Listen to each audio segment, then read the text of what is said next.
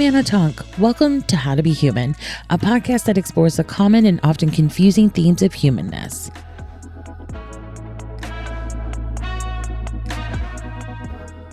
I am recording this on a very warm, sunshiny October day, but recorded this interview with writer Sarah McColl many moons ago. I think it was like two months ago. And it was funny. I recorded it right before going on vacation and just getting to like hang out and ask Sarah my questions, like felt so rejuvenating and exciting. And I just find her really interesting. And this episode was essentially, I think, an excuse for me to just hang out with Sarah because I love her work so much. So she is the writer of Lost Art, which is a substack that is dedicated and focused on the lost art of women. I'm pretty sure everybody is no longer on this earthly realm that she writes about. And my friend and writing teacher Kate Devine had sent me her work and was like, I think you would like this. And I was like, oh my God, I not only like it, I'm obsessed. And I felt like Sarah and I are often asking a lot of the same questions, and especially in terms of how being a woman relates to being an artist or a creative or someone. If you don't maybe necessarily want if want to fit into the heteronormative tropes and things like that, so I then also read her memoir, which was also fascinating. And I felt like really getting, um, I, I, I saw a lot of similarities between our two mothers and the way we were sort of raised and encouraged to be our own people. And I think as a woman, if you're encouraged to like, okay, let me walk it back. I think as a woman, it's really hard to be yourself because we're we're given this messaging to be ourselves, you know, to be confident, to like not have insecurities. And then if like if you're really confident and you take up space and you own the fullness of who you are, it seems like people want to tear you down. And then if you sort of go that seems scary, I don't want to own the fullness of who I am, I want to stay safe, then people are like, "Oh, you're a loser." Like there's no winning. And I appreciate anyone whose work seems to be examining that or trying to figure out of like how are we just as people supposed to be? And I think a lot of Sarah's work is in service of that of like how are we supposed to go on and and so I love that when you go to her website a quote she has on there it is a joy to be hidden wrote Donald Winnicott and a disaster not to be found. And I just think how true that is. And then, you know, in one of her lost art entries, she was saying, How do we go on in the face of loss? How do we go on making art when it's so hard? No one cares. Life's conditions are so inhospitable. We endure the unendurable. More routinely, we endure a daily grind designed to stub out spirit and spark. I am weary writing these sentences right now. I would much prefer to lie down and think of nothing and leave everything to drift. How do we continue to blow on the tender flame of our creativity? How do we keep ourselves going to pieces? I love this so much because I do think that it is a question a lot of us are asking of this kind of both and. How do we go on? How do we sustain ourselves? How do we remain present and see what's happening in the world and tend to our flames? How do most mothers tend and get, give care after care and do invisible work after invisible work and still show up for their art or selves or their personhood? You know I, these are questions i don't know that anyone has the answer to but i super appreciate anyone asking them and i hope you enjoy this episode with sarah mccoll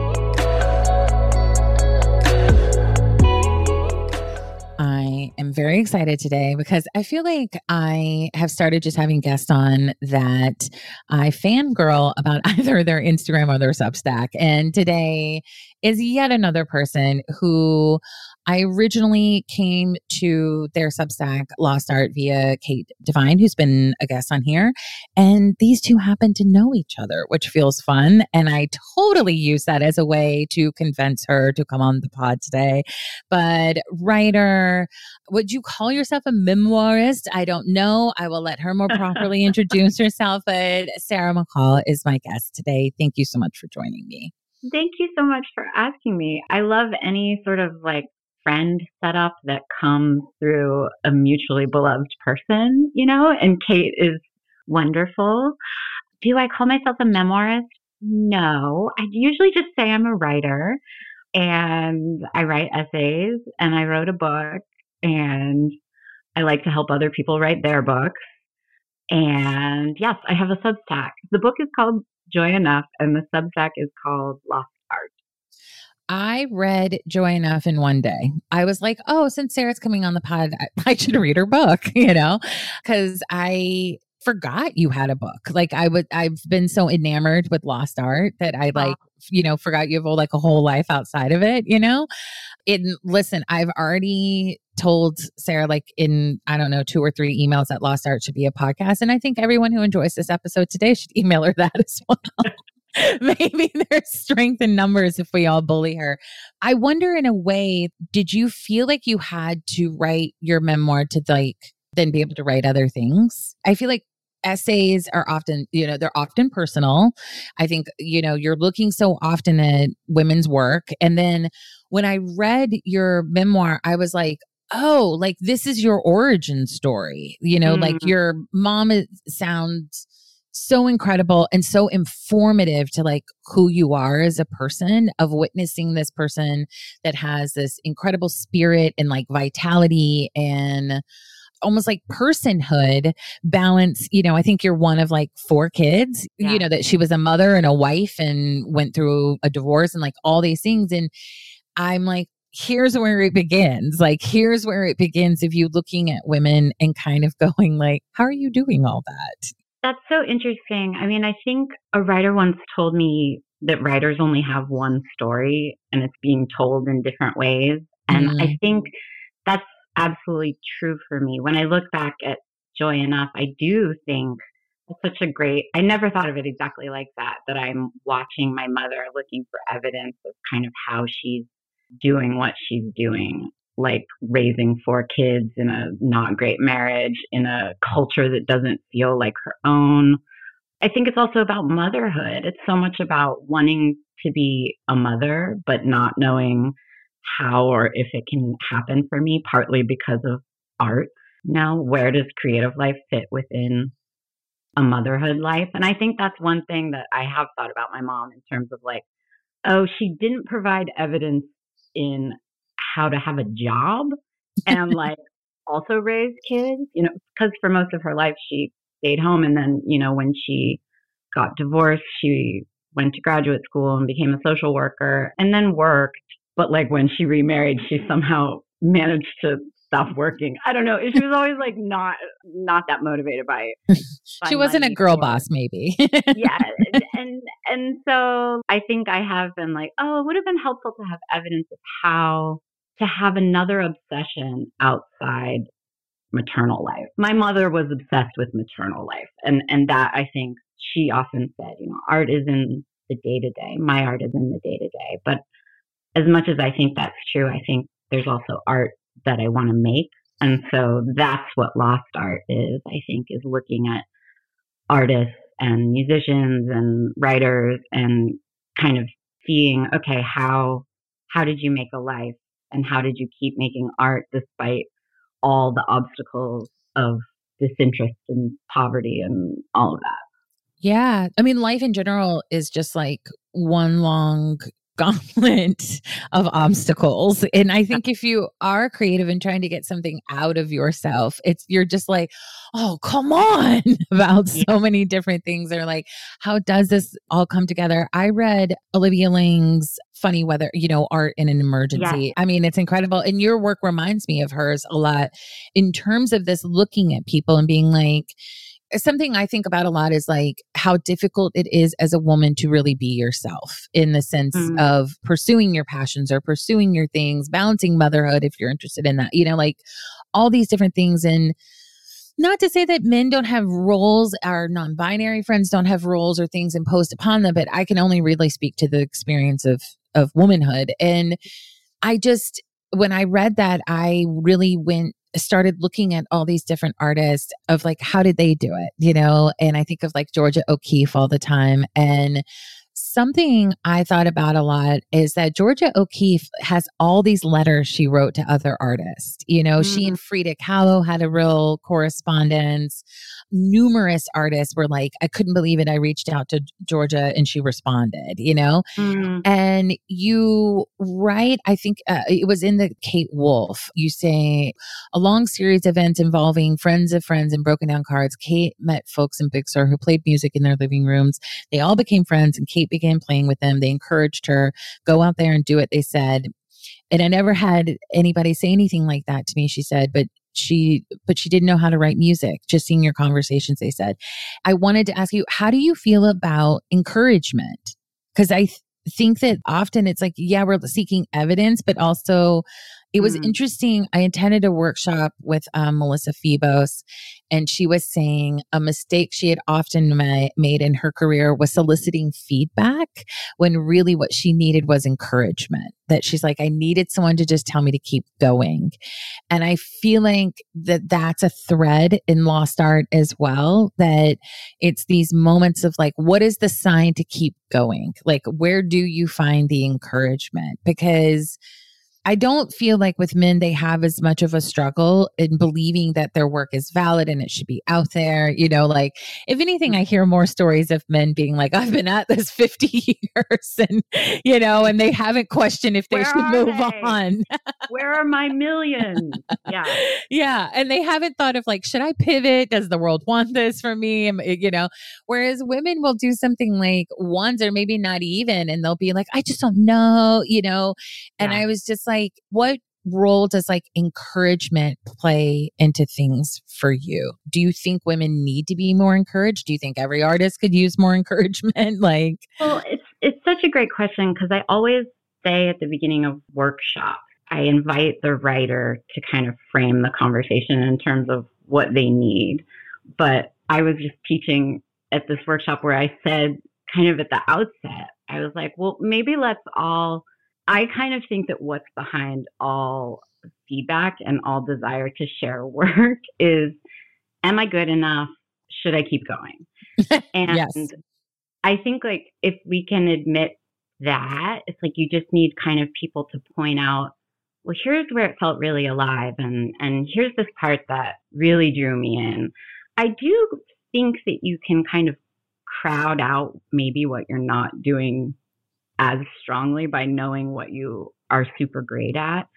But I think the encouragement also functions within community. And I think this mm-hmm. is one of the mm-hmm. main things that, I mean, I always feel like the best things writing has given me are writing, the writing itself, and other writers, the community of other writers and the friendship of other writers, because I think we could extend it and say, you know, we want feedback in workshop. Well, we want feedback in publishing, maybe. People think they want to be published because they want to be received. They want the receptivity and to communicate. That's why we're putting it out there. But there are so many other ways to do that that aren't just traditional publishing. You know, you can have your group of friends who get together and read each other's work and vibe on each other. And that's yeah. actually what I think we're after is people seeing us through our work and having those moments of communion. I 100% agree because it's like, I think sometimes it can be misconstrued like you're slutty for praise. And that's actually what Kate Devine's like her class. You know, now we have a group of us. We've been in numerous workshops with Kate before, and mm we've got like a little crew.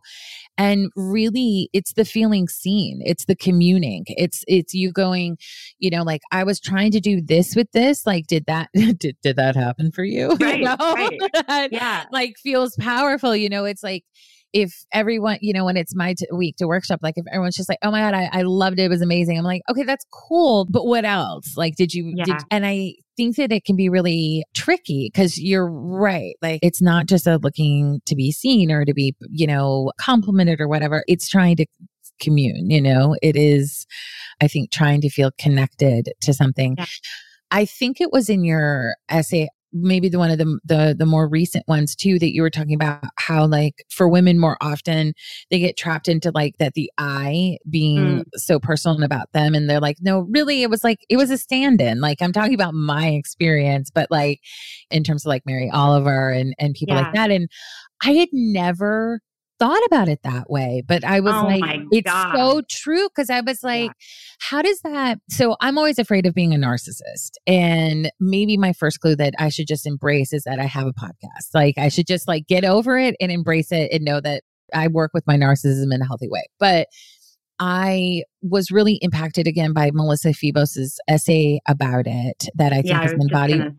Yeah navel gazing is once what it was called. I don't know what it's called now, but yeah, um, that it, it that it's like it feels like with women so often it's either like oh you're you're telling your your lady story you mm-hmm. know mm-hmm. or this is self-indulgent you know mm-hmm. that how do you I think that is something that limits a lot of women creatives as well. Is like not is wanting to get out of that sort of like fun house of mirrors of either feeling right. like that it's like just about them or they're being too into themselves. How do you grapple with that? Where have you netted out with this? I feel like you've examined so many women. Like, how do you feel about about like the I or the the narcissism or have you yeah, freed yourself?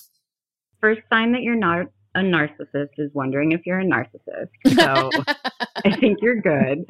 Um, no, I love the essay by Megan Daum called The Joni Mitchell Problem. Mm. And in it, she sort of talks about how the Joni Mitchell problem is that everyone thinks Joni is, you know, singing her diary or like that it's yeah. all about her personal heartbreak. And in the essay, she basically says, these aren't songs about heartbreak. They're prayers for a fallen world. You know, I'm more like St. Augustine than anything. And I remember having a lot of frustration when my own book was coming out and just starting to look at marketing language for the first time because I'd never really paid mm. attention to that. And yeah. I remember I was reading, of course, uh, some description of it was like the jacket copy for some Knausgaard book, you know, and it was like Proustian in its universal themes. And I was just like, you know, nobody ever says this about women's work. No one ever says this about women's lives. Like, I think about the Rachel Cusk book, A Life's Work, which she was just like excoriated for it because it, in which she basically says motherhood is hard. Like there there's some more details to it, but basically yeah. I don't always love being a mother. It's hard. And people just, you know, raked her over the coals, but no one would say like, wow, this is the I here is like a stand in for what is absolutely the unsaid when what people, so many people feel is forbidden to say, which is sometimes I hate my kid or sometimes I want to run away and abandon my family, you know, and that these are, that is the universal. So yeah, I think I just think it's patriarchy in the way we think about men's stories and the way we've been encultured with men's stories as the stories of individuation when there are so many ways to individuate that aren't Proustian, so called, you know, or okay, so I was just at the Mendocino Coast Writers Conference and Ariel Gore was the keynote speaker. Mm. And she gave this presentation on her spin on traditional plot structure. And she talks about how she showed up her first day of creative writing class at Mills, and the teacher drew this giant penis on the board. And she was kind of like looking around and she's like, there's a penis on the board. Like, why isn't anyone else reacting that there's a penis on the board? And then she went, oh, this is Freytag's triangle. This is like the plot structure. And so she has recreated, she's like, I want there to be a vagina in the middle of my, not a penis in the middle of my book. And so she has this circular plot structure that kind of reimagines the beats of a story that don't follow the path of male orgasm, basically. And I just think it's all of a piece. You know, it's people kind of re-examining the ways we thought about story and we thought about the I and we thought about the way stories move and the I isn't just a hero and the I isn't just like a travel up a mountain and down the other side either. So that was a really long answer, but mostly I just talk about Megan Megan Daum in that essay because I, I just love that essay. So after I wrote the thing about Mary Oliver saying, you know, I always wanted to use the I in my poems, and it's not me. It's it's an I for everyone to see themselves in the poem.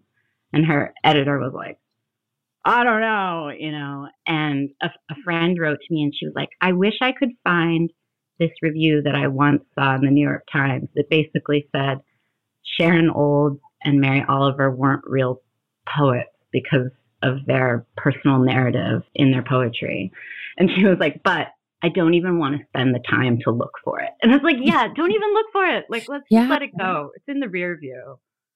Yeah, I feel similar to what you were saying before. You know, like you can you can crowd out, you know, and yeah. I feel like that's something as someone who I feel like within my friend group, I tend to be someone putting things out there, and my friends are like, a little, a little bit more like you know. And I think that you can always ask yourself that. Like, you can always be like, is this too personal or is it this or is it that? You know, like th- those arguments or, the, or those critics or those people are always going to be out there. You know, they're always mm-hmm. going to think like, we have two women's stories. That's enough. You know, like those people exist. But I, I feel like it's like you can either use that as evidence to like quit, you know, and, and not put yourself out there, your story or your art, whatever you want to put out there or you can just resign yourself to like that would become your life if you were in service eh, like if you wanted to disprove that or change people's minds who who feel that way like that would be your work then you know? And i just yeah. am like no i'm not interested in that. But it's it, but it's difficult. I mean this question of overexposing oneself like oh it feels too personal. You know sometimes people ask like do you feel overexposed? And it comes up in that Kate Wolf essay, you know, people saying, um, you know, does she feel like she's just opened up her guts for, for the singers and she's laid bare, or for listeners and that she's laid bare? And she says, you know, it's nothing personal. These are about feelings that are universal. And I think that's one thing is that I realized in publishing a book that was about my life that I have a degree of comfort with emotional experience that I think not everyone has, and I didn't realize that that was unusual in any way. Um, but yeah. I I do sort of feel like it, books are about emotional experience, and while told through individuals, they're not. They are universal. It's a universal emotional experience to experience grief or loss and compounded loss. But the other thing is that I think there's all like the nuts and bolts of making work, which I'm very fascinated by. How do you, you know, write the best sentence and structure a piece that people don't want to put down and all of that kind of thing. But there's also this magic to art making that remains a mystery always, which I think is why we love to make things. And for me, in translating personal experience into an aesthetic experience on the page, it's like it's not me anymore. You know, I mean, it is me. Yeah. That all happened to me, but it exists now in an artistic form that is not my diary. You know, it's it's been transmuted in some way. Yeah. And so I don't I don't feel overexposed, and I don't feel that women should feel that it's overexposing either. I get it in the one sense of like I think often when they disclose things it's weaponized and I I under I understand that and I'm I'm not insensitive to that but yeah. I'm like there's a difference between telling a fuck boy something and being ghosted mm-hmm. and mm-hmm. deciding to make art about something you've processed. Like there's a huge difference of how that feels in your body, what that process is like cuz I agree once it once you've sort of gotten it outside of your head whether that's, you know, like visually you've started painting or something or you've started mm-hmm. writing like it has taken on its own life form. It has become its own thing that isn't just about you and your experience and memory and things like that. And mm-hmm. I try to like even remind myself when I'm afraid of like, oh, what are people going to think? Or someone might say something, or like, will that get me canceled or whatever? And I'm just like, you have to let it be whatever it is. Like you're also in control. If you want to make that detail anonymous or you want to, like, you have agency to do that, you know? That's why, like, in so many ways, I want every woman I know to have some sort of art making process because mm-hmm, I'm like, remember your agency. Remember right. you are in control. You can make that yellow or you can, you know, make them go to Guam. Like you get to yeah. do all these things, you know, and then see how that plays out in your life, you know? like, yeah. I'm like, yeah. I'm like, let's draw a parallel here, baby, you know. but um I think I, that's such a beautiful point because it is in some ways about control and crafting the narrative of your life, even if it's in paint, because it's all about this personal filtration system and, you know, how life comes in and then it comes out as something else yeah. endlessly fascinating. Well, and so many women I know have to make so many decisions and do. I, I, I want to talk about the maintenance work because, like, oh my yeah. fucking God, you know, there's so much work that I think uh, that women are doing, or there's so much work that I think that goes on and that is unseen, you know, and underappreciated.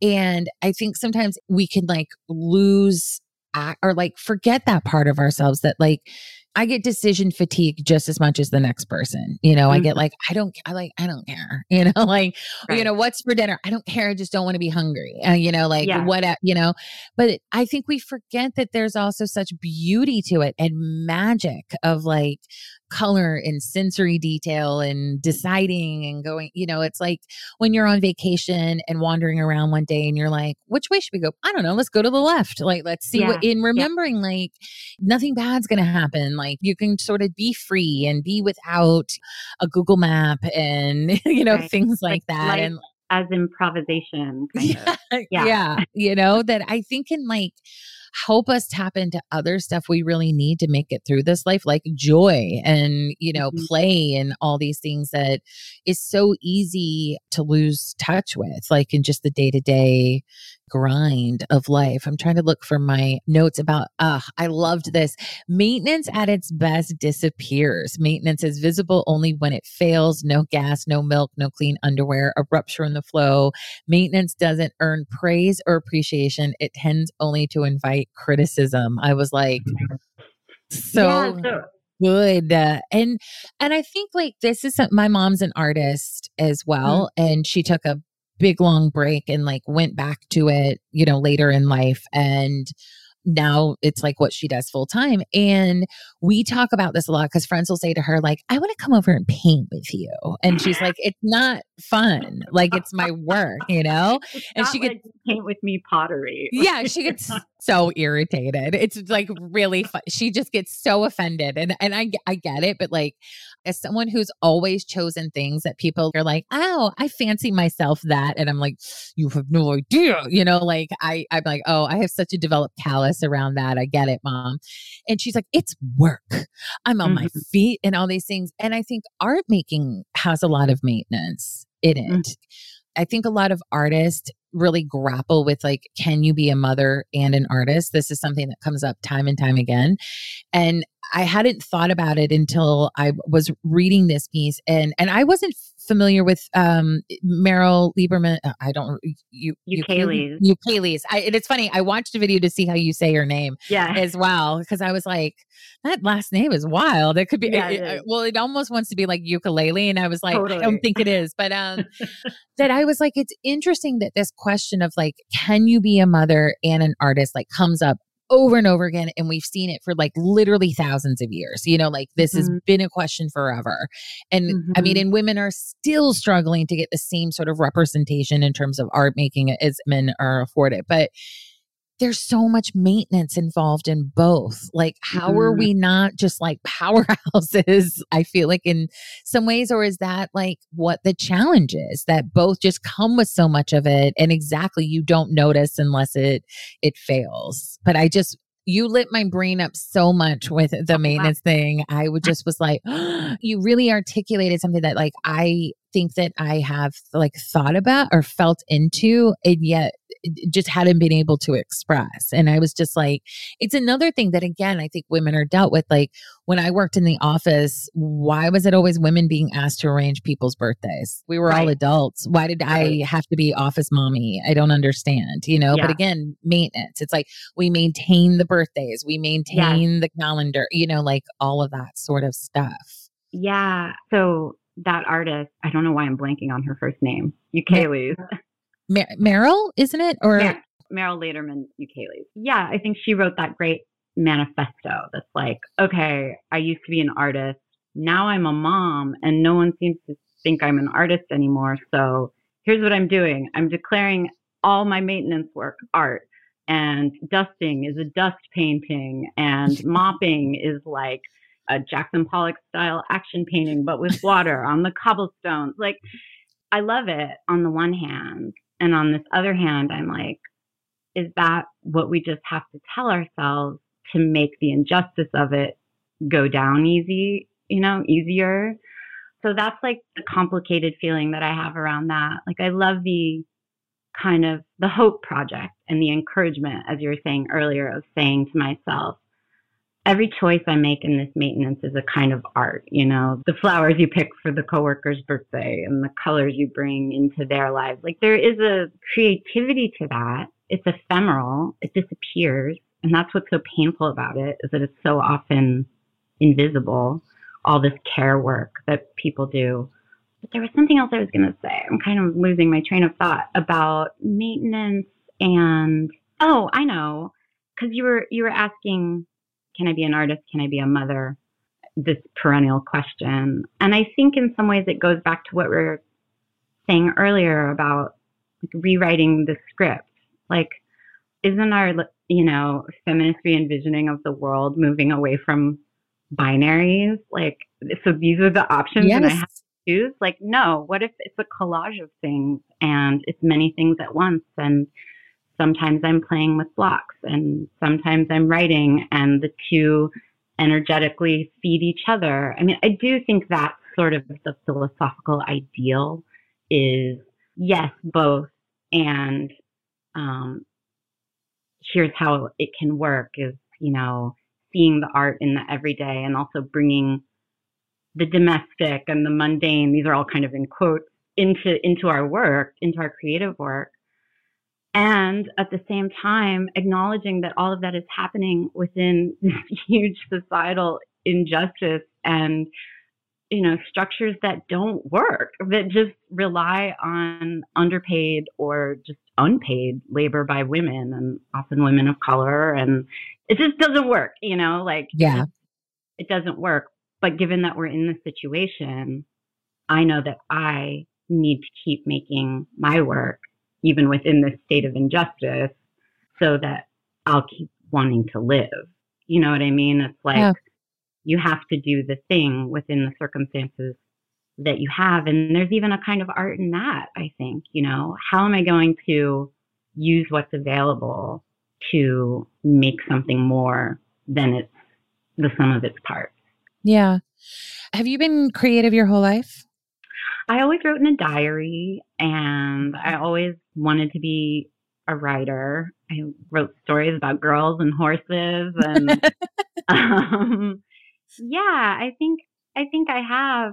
But when you said when you said that your mom was an artist, I had this shock of like, oh, I wonder what that was like. I wonder I, what it was like. My initials are ART. It's yeah. yeah, like it goes thick. It goes, it's like, it, I think it's a bit of a blessing and a curse, to be honest, because I think growing up with someone who, I mean, similar thing that where my mom was an artist and an art historian and an antiques dealer, like always kind of a creative, always sort of someone who appreciated beauty and what that can bring to things. And I would also say, like, as a mother, she's someone who is spectacularly gifted at making things special.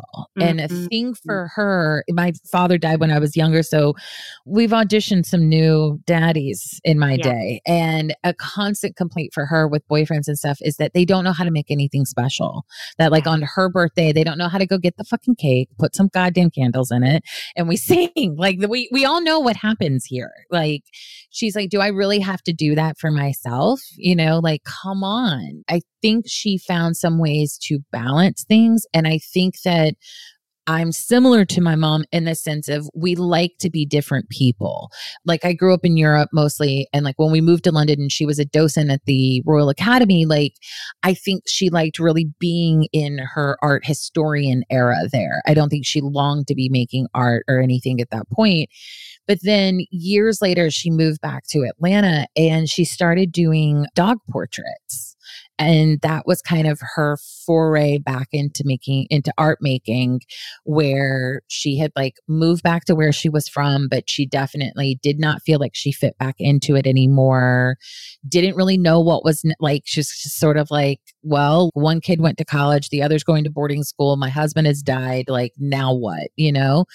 Art was like her pathway back to herself. And it was interesting like part of why she had sort of shelved it was she really didn't like that my grandmother sort of made it a party trick of being like, uh-huh so and so's here, like draw them a rose. And my mom would be like, I can't like draw from my head. I need to see something, you know, like, and it, I can just imagine my five year old mom like being like that and those sort of things. But, you know, when I said as a teenager, I want to go to art school, a lot of other people, you know, this was the 90s, met resistance, you know, with their families and parents. My mom was like, okay, you know, like, but you're going to go to the best one. And I was like, yeah. okay, you know, and like she helped me on my home exam for Parsons because I was like melting down and she was like, okay. And so I was like, I'll do an homage to Matisse. And she was like helping me tear up paper and stuff like oh, that. Oh, amazing. Yeah. And I think what's interesting is I grew up in a household where like, creativity was always valued, art was always valued, beauty was always valued, aesthetics, those sort of things. But she and I have different skill sets. So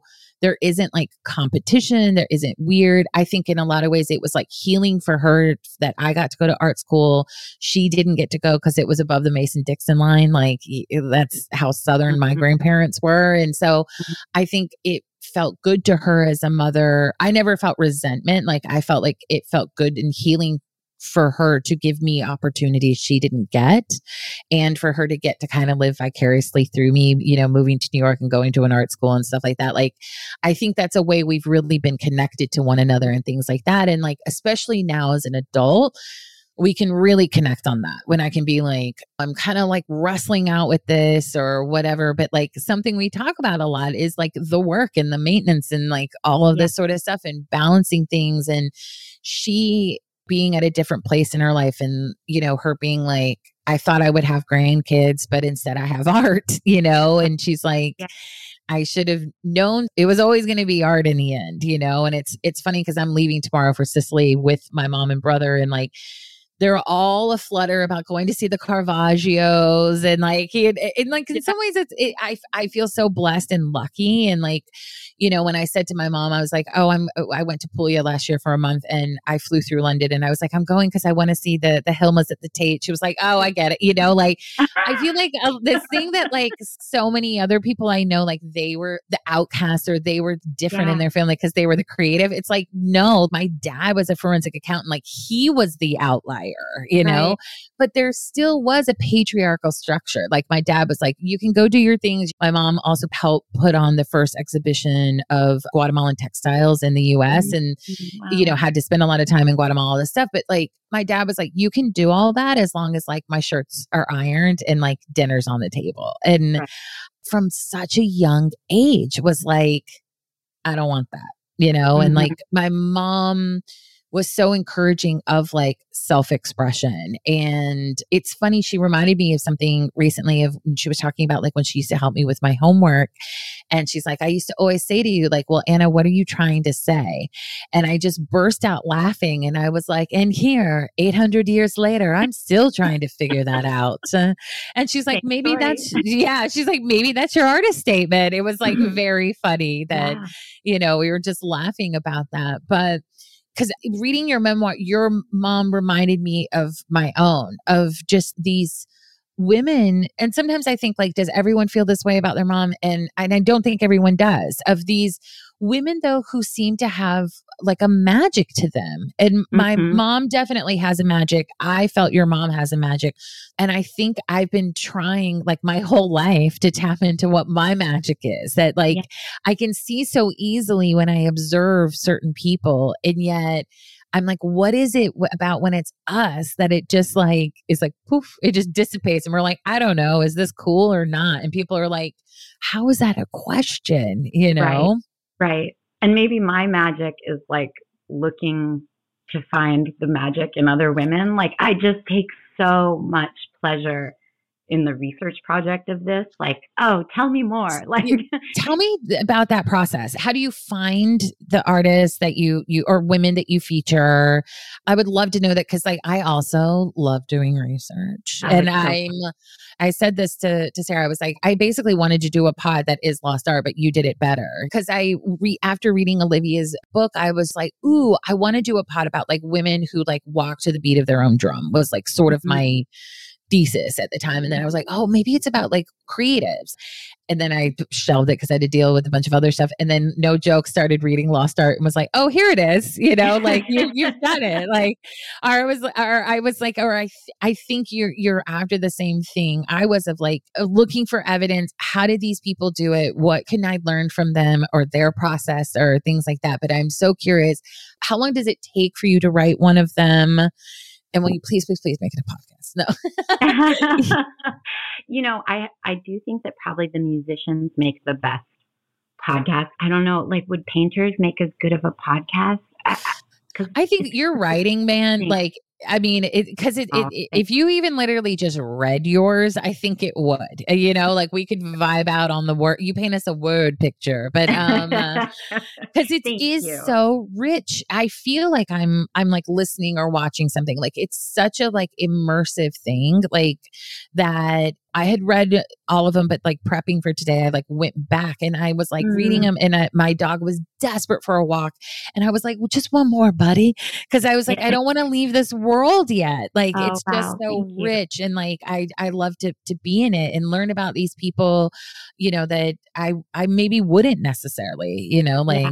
and I mean, I have a pretty good art knowledge, like between my nerdy ass family and myself, and like you've turned me on to people. I'm like, I've never heard of this person. That's which, so cool.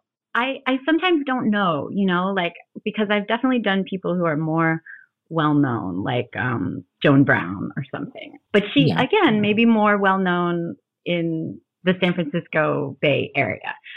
But I always kind of wonder, like, is this obvious? Like, do people do people really need to know about?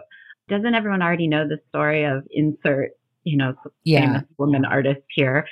But yeah, the the process of choosing is usually some mix of synchronicity and trying to have some balance and variety in terms of background, time period, art form. Um, so I just kind of try to shuffle the deck a lot. But you know, I think you were saying something so important about magic. And mm-hmm. I was having this conversation yesterday with a friend of mine who's a writer, and we were talking about writing. And we were talking about, well, she basically asked me, like, well, what's the difference between art and motherhood? Like, if someone is choosing, oh, can I be a, can I be a writer and a mother? Or can I be an artist and a mother? Like, what do you forsake in one versus the other?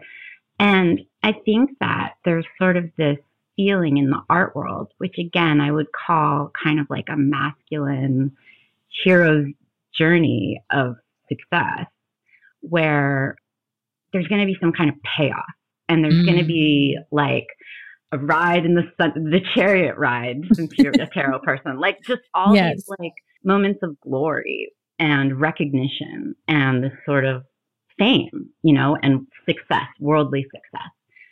And I think what you give up, or the main difference maybe, is in motherhood, is that it is everything that we've been talking about, as is care work, as is maintenance work, where it's invisible, you know, it's underappreciated. It disappears at the end of each day. You just keep fucking doing it, you know, um, I love that Laderman or Ukeles's quote that's like, it takes all the fucking time.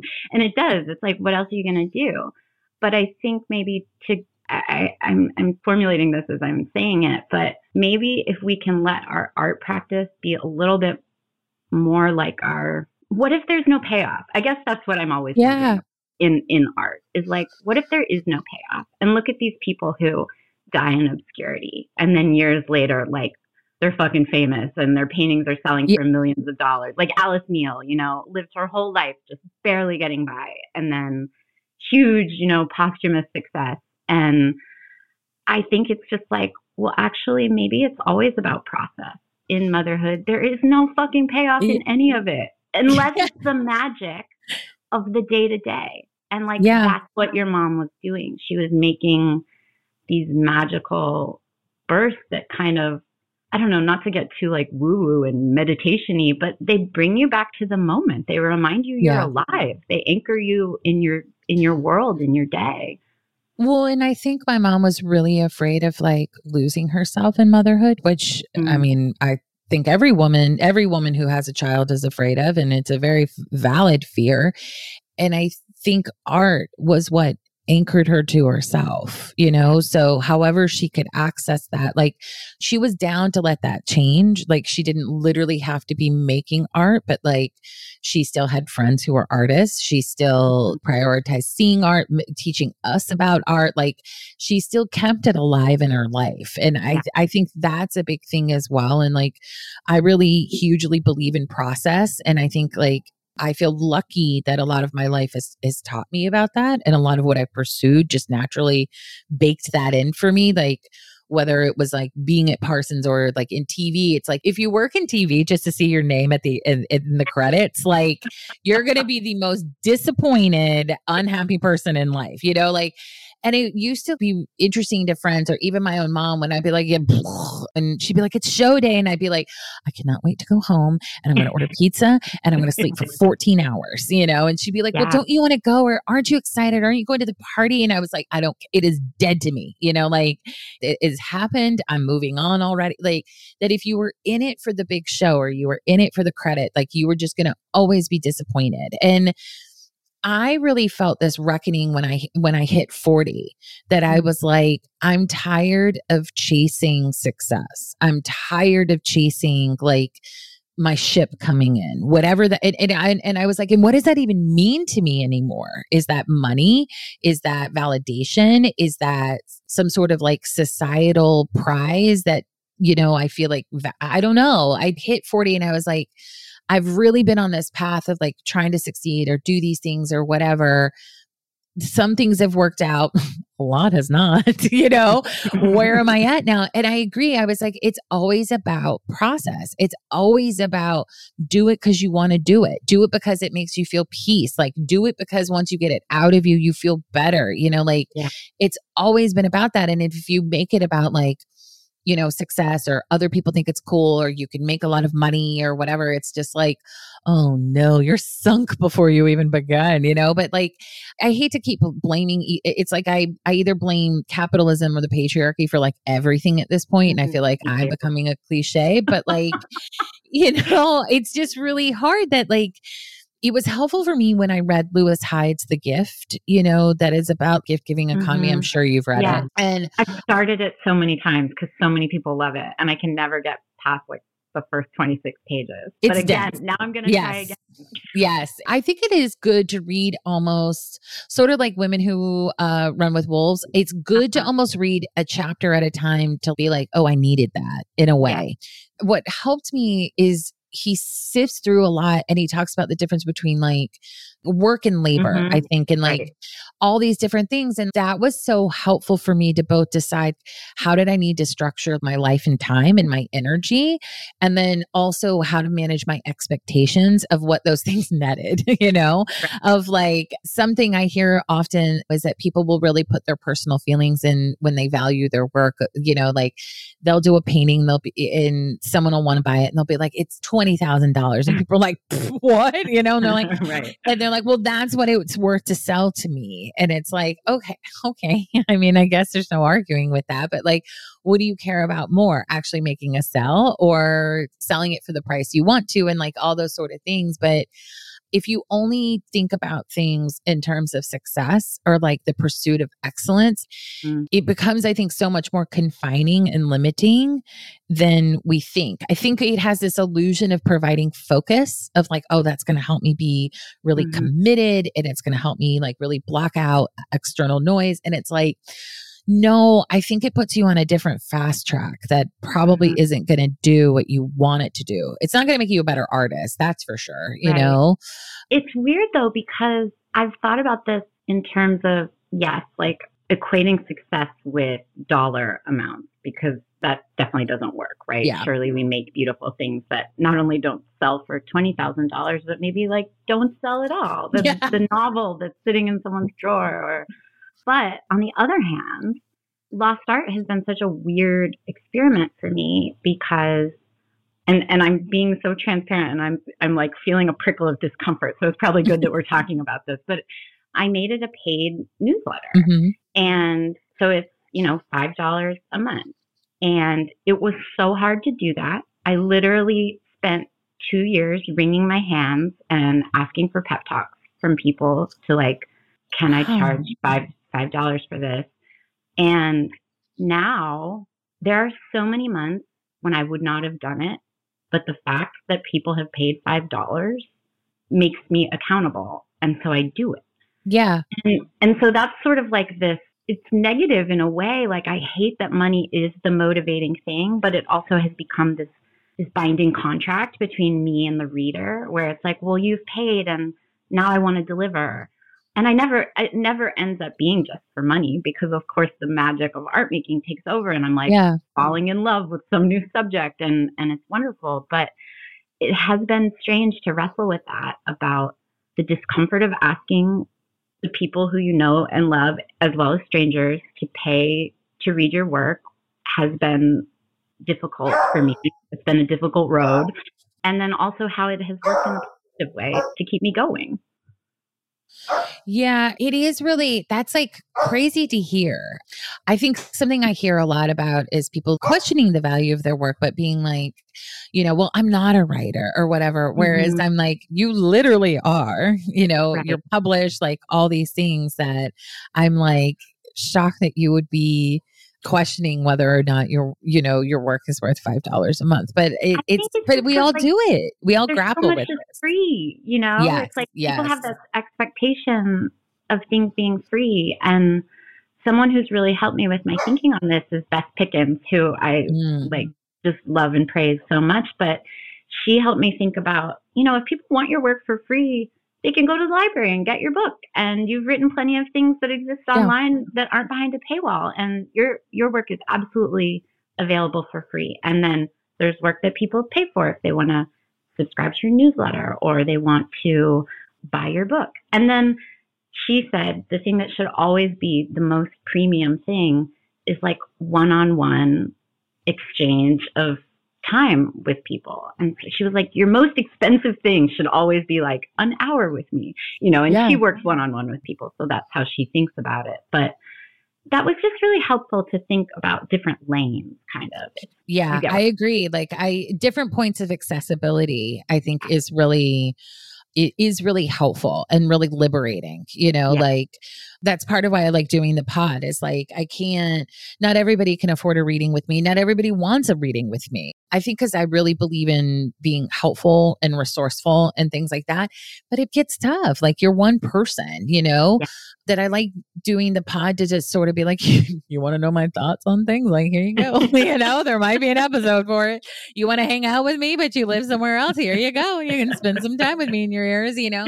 I do think that that is helpful and i think it can be helpful to think of the structure of like what is the most precious commodity in a way like and i think this is a personal thing like for some people it's like literally time some people it's access you know like mm-hmm. it, there are subtle things i think in all of this and i think it helps me sometimes to remember like someone paying five dollars for this like enables me to do all of that. The interconnectivity of it all really helps me because I'm glad that I don't hear it so much anymore. But when I was going to school in the 90s, there was like this terrible joke about like, oh yeah, I have a liberal arts degree. Would you like fries with that? Like there was like uh-huh. all these things that you were just never going to be able to make a living. And just like I'm glad that the youth is destroying binaries for us because it's like just like can a woman be an artist and a mother? It's like, yeah, she's just gonna have to figure that out and see what that looks yeah. like for her. I yeah. feel like this idea of like, can you be an artist and make money is similar.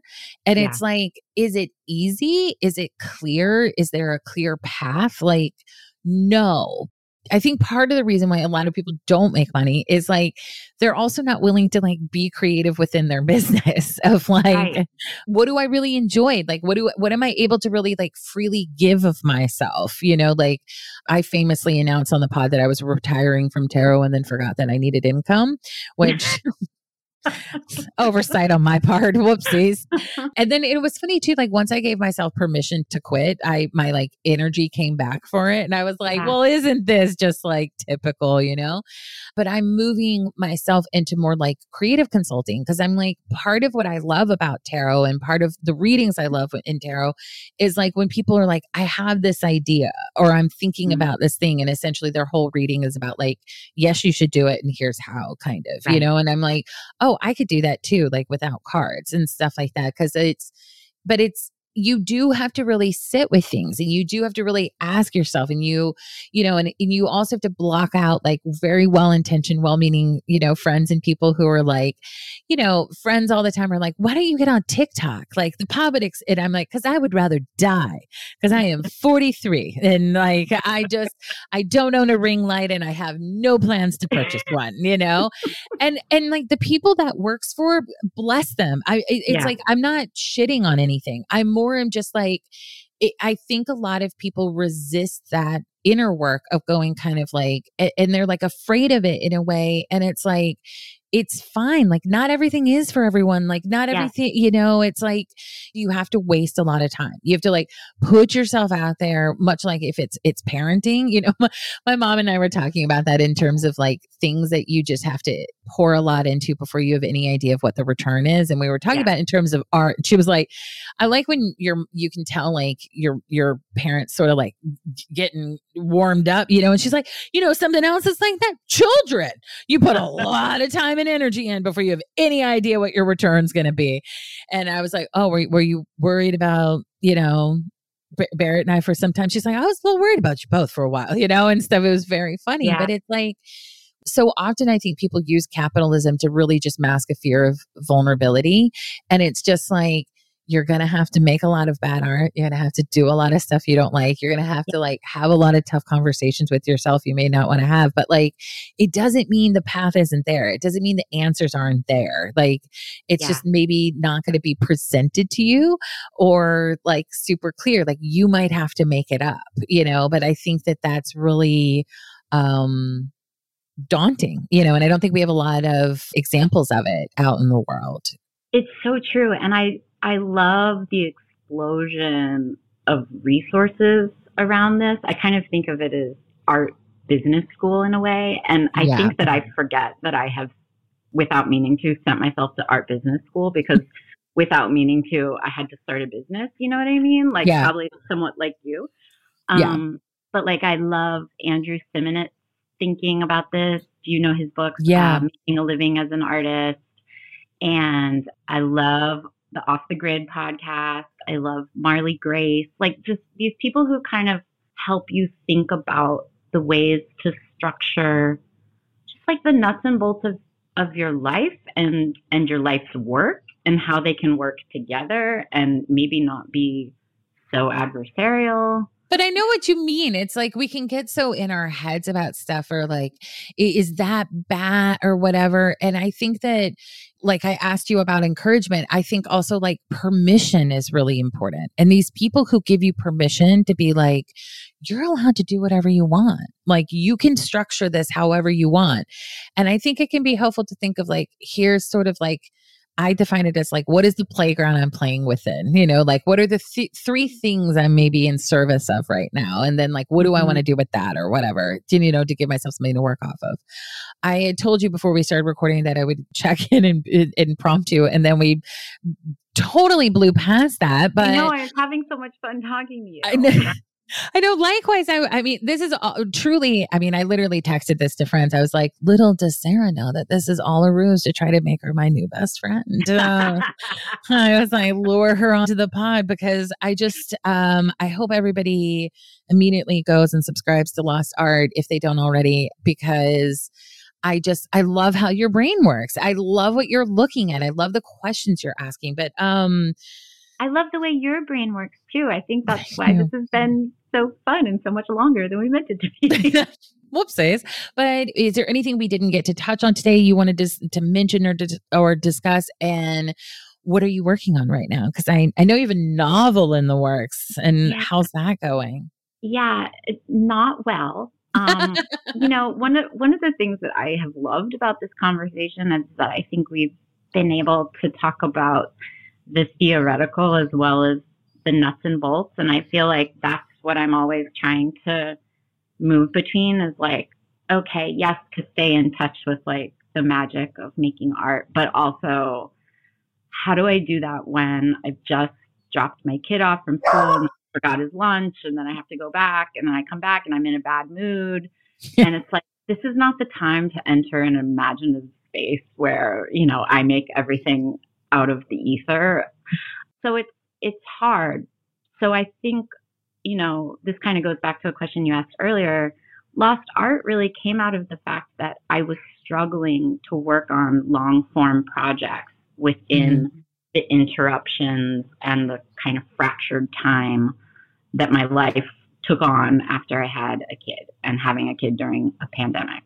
And so Lost Art became this thing that could fit you know, I could work mm-hmm. on it for an hour. I could do a quick Google search about somebody. I could find an article and and so I I feel like permission, encouragement, it's funny, like these are all mom qualities, you know, these are things that we want from our moms and I think it sounds like it's also the qualities we're giving to other people when we work with them. Like, yes, you're good enough. Yes, keep going.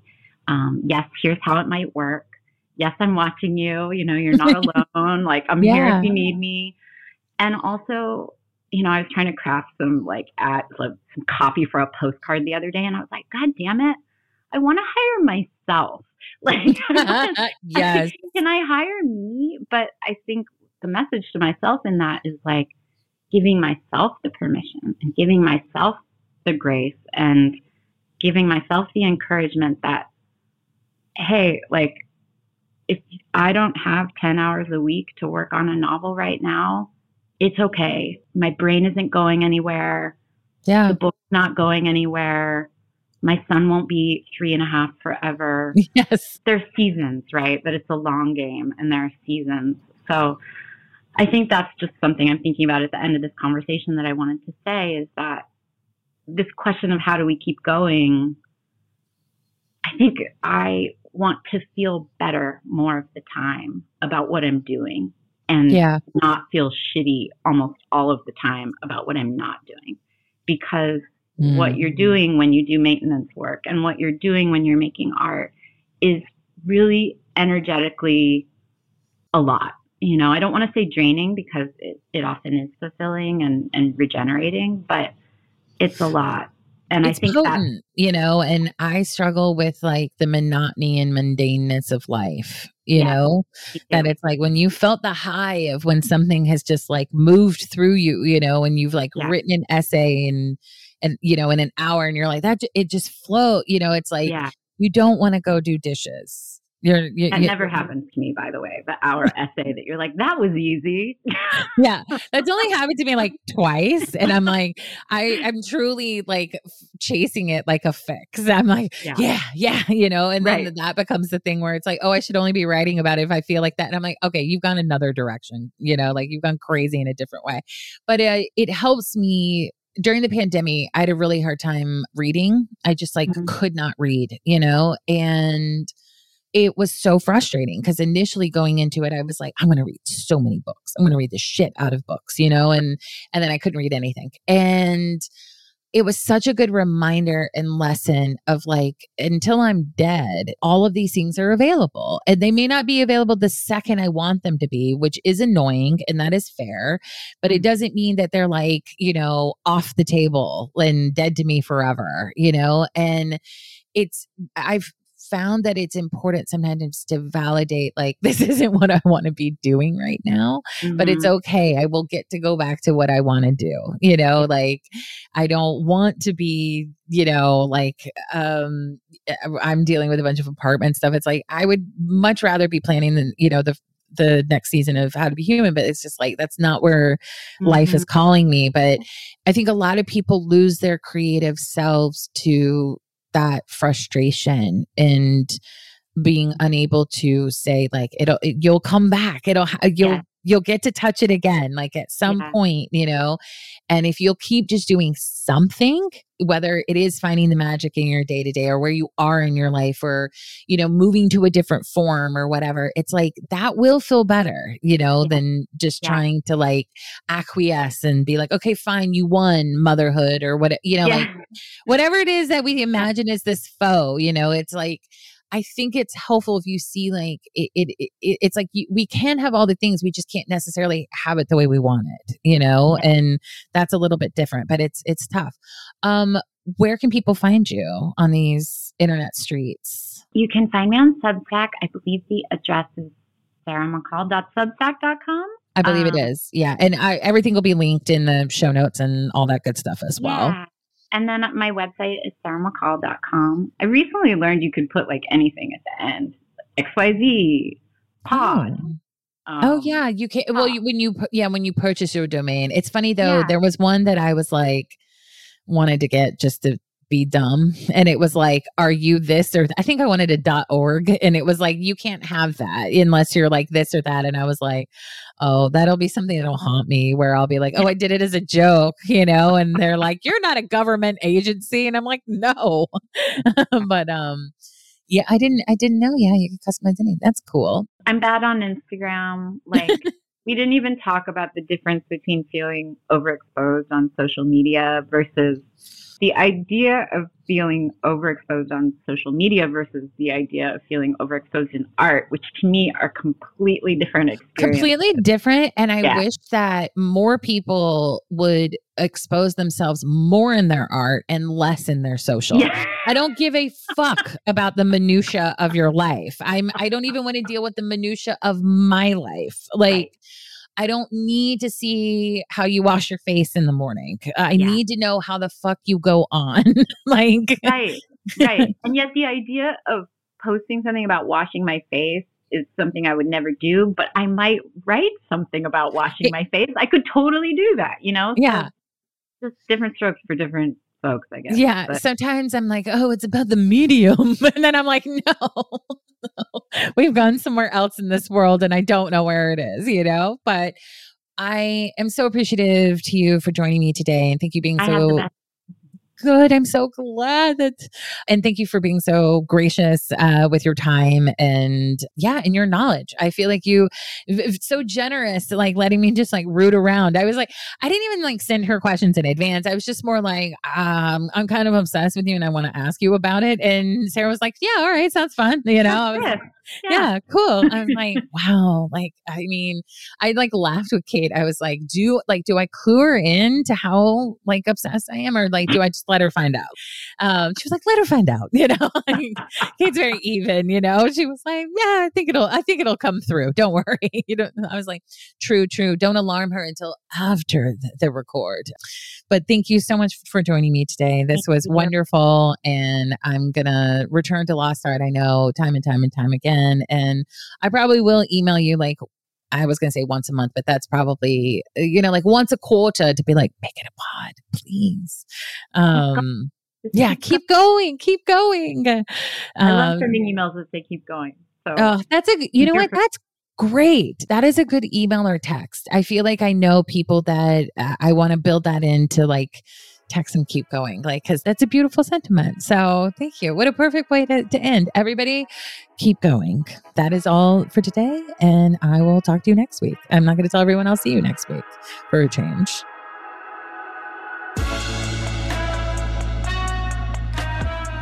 That's all for today. If you're interested in submitting a topic, please go to annatoonk.com and hit the contact button. Or you can email me at annatoonk at gmail.com. If you're a fan of the podcast, please rate, review, and subscribe. It really does help.